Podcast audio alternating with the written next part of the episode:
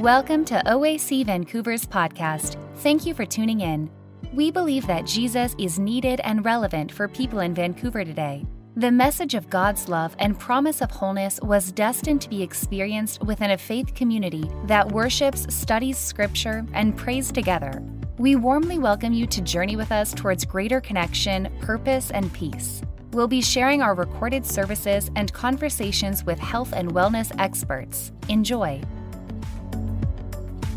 My first time back in church in a while. And so I told my husband, yeah, I'll wake up at 8 o'clock, go into the forest, take a walk, pray, and then we'll be at church for like 10. And he just nods at me, right? And then it's 1025. And I'm like, oh my goodness, where are my shoes? Where's my mask? I need to find my mask. And it's very interesting how we've all found a different normal. And now, as we try to get back to what we considered normal, it takes an additional effort.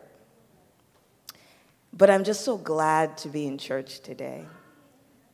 So, a couple of weeks ago, Pastor Rhoda called me and asked me uh, to fill in this week because she needs to help the people who are suffering from the recent fire that we've had in BC. And she told me what the message was, and I was just like, yeah, I don't think I can do that. Like, Jesus called a woman a dog, and you want me to talk about it? First of all, me and dogs, there's like this six feet relationship we have. And if Jesus called a woman a dog, how am I going to explain that to the church? But God is good, y'all. God is good. So, the title of our message today is Did Jesus Just Call Her a Dog? And it's from the book of Matthew. So, last time we were um, together, last week, Pastor Rhoda introduced us to these big words hermeneutics, homiletics, and exegesis. And I forgot the definition she gave, so I went online to Merriam Webster, and hermeneutics is the methodical principles of interpretation. Homiletics is the art of preaching, and exegesis is an explanation or critical interpretation of the text. So then I was like, well, how is that going to help me talk about dogs and Jesus? So let's talk about why context matters. If I was to come to you and I was just like, yo, that's a fantastic movie, is that a good comment or is that a bad comment? Is that a good comment? Aha! So, now what if I said, as long as you aren't looking for plot or character development? Now, all of a sudden, that's not such a good thing. Now, what if I said, she is a hard worker? It sounds like a good comment. But what if I say, she is only a hard worker whenever she actually shows up to work? You see, context matters. Let me do one more. What if I say, I'm so excited to see you leave? My prayer for you is that your boyfriend, your girlfriend, your husband will never say they're so excited to see you leave. But then what if they said, to Jamaica? I am so excited to see you leave to Jamaica. You see, it is very important to have the right context. It's so easy to take a word out of context. So, what we're going to do is we're going to look at the instance when Jesus called or did not call a woman a dog and try to make sense of it. How many of you like this dress I'm wearing? It's kind of nice. Anyway, back to the word. Okay, so we're in the book of Matthew, Matthew chapter 21, uh, Matthew chapter 15, verse 21, and it says, Leaving that place, and we'll talk about the place later, Jesus withdrew to the region of Tyre and Sidon. And a Canaanite woman from the vicinity came to him, crying out, Lord, son of David, have mercy on me, because my daughter is demon possessed and suffering terribly. And Jesus did not answer a word. So his disciples came to him and they urged him, Send her away. She keeps crying out after us. And Jesus said, I was only sent to the lost sheep of Israel. Then the woman came and she knelt before him and she said, Lord, help me. And then he replied, Well, it's not right to take the children's bread and toss it to the dogs. Ouch. And then she says, Yes, it is, Lord. Even the dogs eat the crumbs that fall from the master's table. And then Jesus said to her, Woman, you have great faith. Your request is granted. And her daughter was healed that very moment. But let's go back to verse 26. He replied, It's not right to take the children's bread and toss it to the dogs. Did Jesus just call her a dog? So, there are a bunch of principles. When you talk about hermeneutics, there's a bunch of principles. So, once again, I went online and Pastor Rhoda gave me some resources. And there's this wonderful group that has a podcast called Apologetics Canada. And one of the speakers who is speaking at camp meeting actually preached a message on this particular passage, and she did like an awesome job on it. Um, so here's one of the principles of biblical hermeneutics it says interpretation must be based on the author's intention and not the reader's. Okay? So, again, I guess our first question is who was the author? What was his intent? Who was he talking to? Why was he writing the book? So we know it's the gospel according to Matthew. So we know that the writer is Matthew. So then the next question is who was Matthew? Well, he used to be a tax collector. So he used to go around and collect people's taxes. And I don't know about you, but paying taxes is not something most of us want to do. And he was actually in charge of it. But he was called by Jesus and he became a disciple. So then the next question is well, who is he writing to? Is he writing to the Gentiles or is he writing to the Jews? Now, if you look at Matthew chapter 1, we find out that Matthew spends the whole chapter giving the genealogy of Jesus because he's trying to convince the Jews that Jesus is the fulfillment of the law. So, what we know is Matthew is writing this book he is writing it to a Jewish audience, and that's why all through the book of Matthew, they keep on referring to other prophecies from Hosea and Isaiah, because he's trying to draw the parallel for the Israelite nation. And so, what was his intent? He wanted them to know that Jesus is the Messiah. Now, that may not give us all of context or all of the story that we need to fully understand. And so, what we're going to look at is another biblical principle for hermeneutics, which is it must be done in the context of the passage. So, now what we need to look at is what were the stories that came before this? The first story we see is Jesus goes back to his hometown, and when he's seen his mom, his brothers, his sisters, the next thing that's happening is he's trying to perform miracles in the town, but they're just like, yo, we know you. You're Mary's boy of questionable birth. We're not going to listen to you. And it says in Matthew chapter 13 that he wasn't able to do as many miracles because of their disbelief. And then chapter 14 starts with the very sad story that John is dead. His cousin had been murdered by Herod because a girl was dancing. And he wanted to just take time off and go mourn the passing of his cousin. But unfortunately, there's 5,000 hungry people who need to be fed. And so he goes to his disciples and he's like, Yo, how are we going to feed these people? And they're like, Send them away. But instead, Jesus fed the 5,000.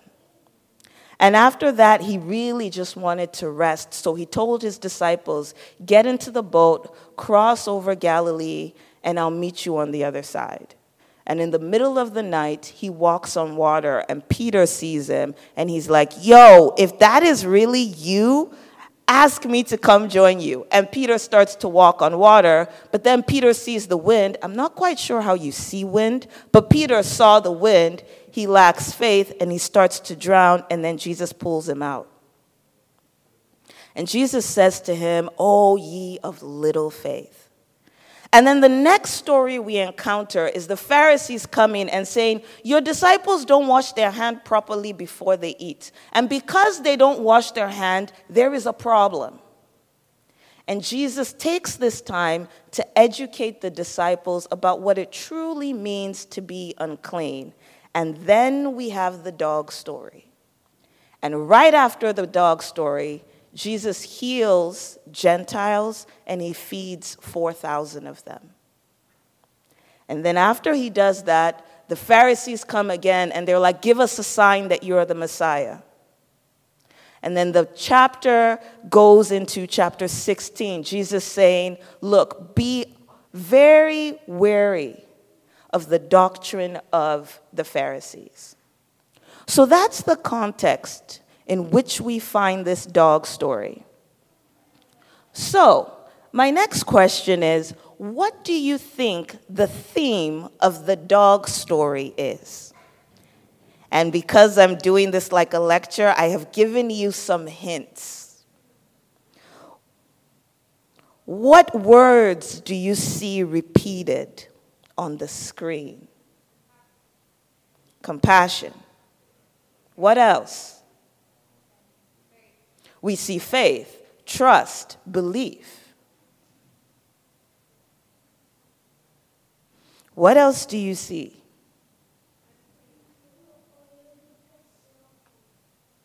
We see faith, we see compassion, we see belief. And here's something I want you to pay close attention to Jesus is healing Jews, showing compassion to Jews. There's the dog story, and then right after that, he's showing compassion to Gentiles. So there's stories about faith. There's Jesus showing compassion, and I call it food compassion for lack of a better phrase. There's the dog story, which is the climax of the series of stories. And then there's Jesus showing compassion to the Gentiles. So the question is what prompted the change for him to move from just helping Gentiles to just helping Jews? This is the message that Matthew is trying to get across to us. So, first thing we have to know is the intent of the author, and now we have that. Now, the other principles we need to do we need to use is we need to read the text and we need to interpret it literally. But when we encounter words or phrases that are figurative, then we need to interpret them correctly. So, for instance, in the book of Isaiah, chapter 55, it says that the trees will clap their hands. Unless you're in Lord of the Rings and you're in Fangorn Forest, trees do not have hands okay? But Isaiah is saying trees will clap their hands. So that lets us know that it's not literal, it's actually a figure of speech. And then the fourth principle is that when you find a difficult text that you don't quite understand, you need to use other texts to interpret them. So that's what we're going to do to understand this dog story. So let's go back to the scripture. So, verse 21 leaving the place, Jesus withdrew to the region of Tyre and Sidon, and he meets this Canaanite woman from the vicinity. And she's crying to him, Lord, son of David, have mercy on me. My daughter is demon possessed and suffering terribly. Now, check this out. We just read a story about Jesus was tired, his cousin just got murdered he's exhausted, and instead of him withdrawing, he feeds 5,000. So when Jesus encounters someone who is suffering, what do you think Jesus wants to do? But what does he actually do?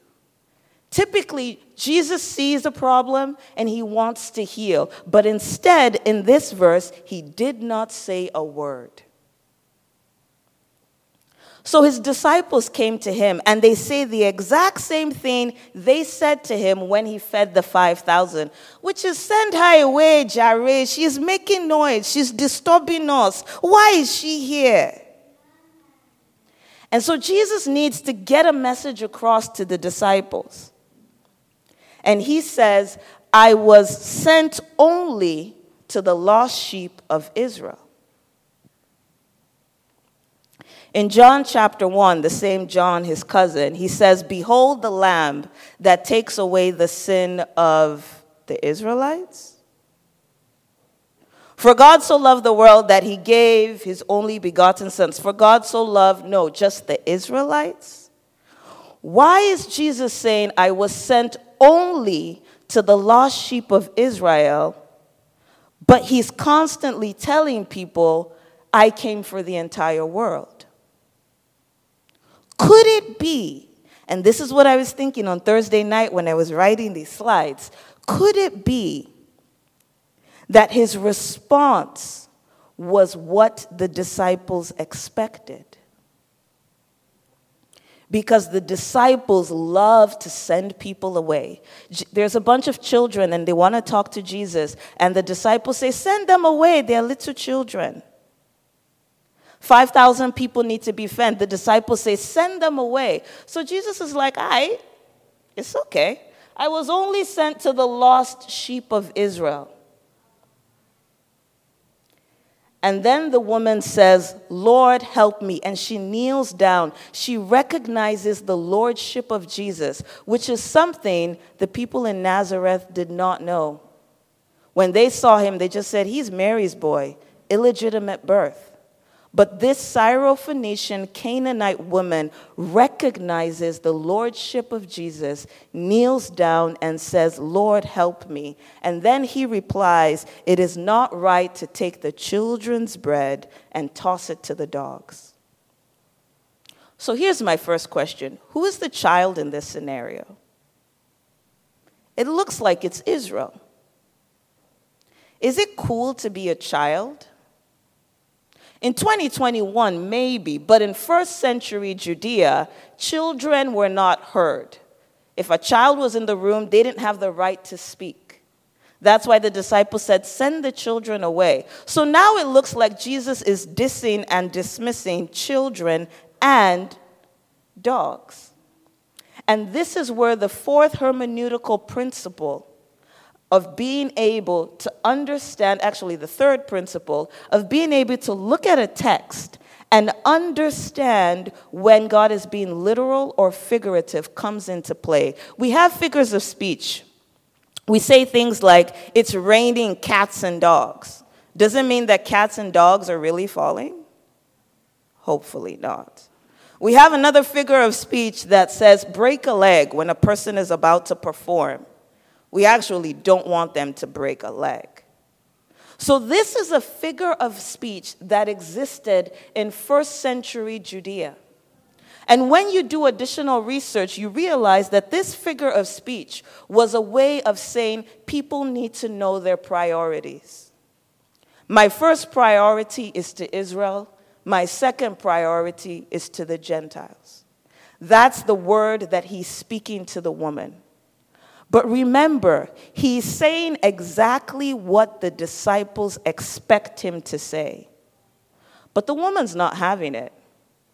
Because the woman does not have a scarcity mindset. She has an abundance mindset, and she's like, yo, I get that I'm not your priority, but I believe that there is enough mercy in you that I can get the leftovers. And that blows Jesus' mind. He looks at her and he's like, Woman, you have great faith. There's only two times in scripture where God addresses a person and says, You have great faith.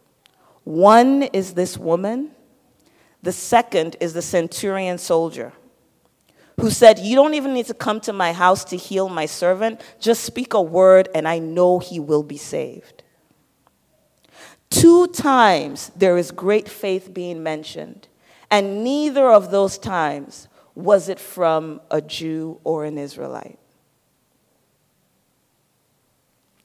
So, the last principle that I'm going to share with you today about biblical hermeneutics is this idea that the interpretation must be separate from the application. But before we get to the application, can I just insert an admonition? Ooh, you see how it all ends with shun and I'm rhyming? Totally cool, dude. Okay, so here's my admonition the Bible is not like fast food. I feel sometimes we approach the Bible the same way we do fast food, where it's just like, I get into McDonald's, I'm in the drive through, they give me my burger, veggie burger, and I eat it as fast as possible. The Bible is like a five course gourmet meal. You gotta digest it. You gotta sit with your knife, your napkin, your fork. I still don't know the job of a knife and the salad fork. And you need to just take your time with the word. Paul is writing to Timothy, his spiritual son, and he says in 2 Timothy 2 14 or 15, he says, Study to show yourself approved as a person who knows how to rightly handle the word of God. So, my admonition is when you open scripture, don't just rush through it the way you would a Facebook post. Spend time because up until the point where Pastor Rhoda asked me to bring this word, I had no idea what this dog story was about. Every time I read it, I just skipped it. I'm just like, I don't know what Jesus is doing. I don't want to touch that. But now let's get to the application. So the application may be different for me and for you. For me, when I read this story, three things come out. The first is that God is compassionate. And I believe that anytime you read scripture and you think about application, you should always ask yourself, what does it tell you about Jesus and God? The first thing it tells me is that God is compassionate. He's tired, his cousin is dead, but he takes that opportunity to feed 5,000 and then feed 4,000. And when he encounters a woman in need, he meets her need. The second thing it tells me is God responds to faith. God's a gentleman. He's not going to come in and force his way into your life. He responds to faith. When he was in Nazareth, the people didn't have faith, so he couldn't heal them. But when he saw Peter even though Peter's faith was little, it doesn't matter if you have little or big faith. As long as you have faith, as long as you give God permission, He will come in and fix your solution. I mean, your problem. The third thing that stands out to me is that God is abundant. Two years ago, Pastor Rhoda preached a sermon. I was sitting right over there. Ah, simpler times before COVID. And she preached a sermon in 2018, beginning of 2019, and it was about a scarcity and an abundance mindset. Some of us approach God the way we approach our friends. We're like, I already asked him for something last week. I can't ask him this week again. I'll wait. Or we see God bless our friend and we're like, well, he blessed my friend, he blessed my cousin, he blessed my uncle. Ah, I don't think he has enough blessing for me. I don't know if he can forgive me today. Let me wait until tomorrow. But there's something that time did not permit us to go into. In this story of feeding of the 5,000, he feeds the 5,000. And if you read it in chapter 14, verse 21, it says they had 12 baskets of leftover. How many tribes of Israel existed? 12. So he fed 5,000 and said, I have enough leftovers for every tribe of Israel. Later on, when he feeds 4,000, it says not only was there leftover, there were seven hampers of leftover. How many Canaanite nations lived in the land before Judah moved in? Seven. So Jesus is saying, I have enough for the 5,000 and enough so that every tribe knows my abundance never ends. And when I get to the Gentiles, not only do I feed them, but it's not with leftovers or crumbs. I leave seven big hampers. Jesus is abundant. Jesus is responsive. Jesus is compassionate. I started this by talking about this dress. So here's the story. Let me put it in context as I wrap this up. So, my mother is a very wonderful lady. And it was her birthday in January. She was in San Diego with my sister and the twins, and she was wearing this dress. And I saw the picture on WhatsApp. So I called my mother, and I'm like, My father's wife. And she's like, You know, my mother, my husband's daughter. And I was like, That dress you're wearing is very nice. And she's like, Oh, do you want the dress? I say, Yes, can you leave it behind? She's like, Okay, I will leave it behind. So she leaves it behind with my sister. In June, finally, my sister posts me the dress, and here I am. But the point I want to make is less about the beautiful dress and more of the only reason I have this dress is because I asked. Secondly, in addition to this dress, there were three other dresses that my mom had already sent to me. But I didn't say, oh, I can't ask God for more. I asked. Jesus is abundant, Jesus is compassionate, and Jesus is responsive to our faith. My prayer for you is as you go about life, you will never lose sight of the abundance of Jesus' love, compassion, forgiveness, grace, whatever you need, He has enough. Amen. Thank you for listening to OAC Vancouver's podcast. Learn more at oacvancouver.ca. If you're in Vancouver, join us for worship Saturdays at 11 a.m. at 5350 Baillie Street. If you enjoyed today's episode, please rate, review, and subscribe. God bless you and have a wonderful day.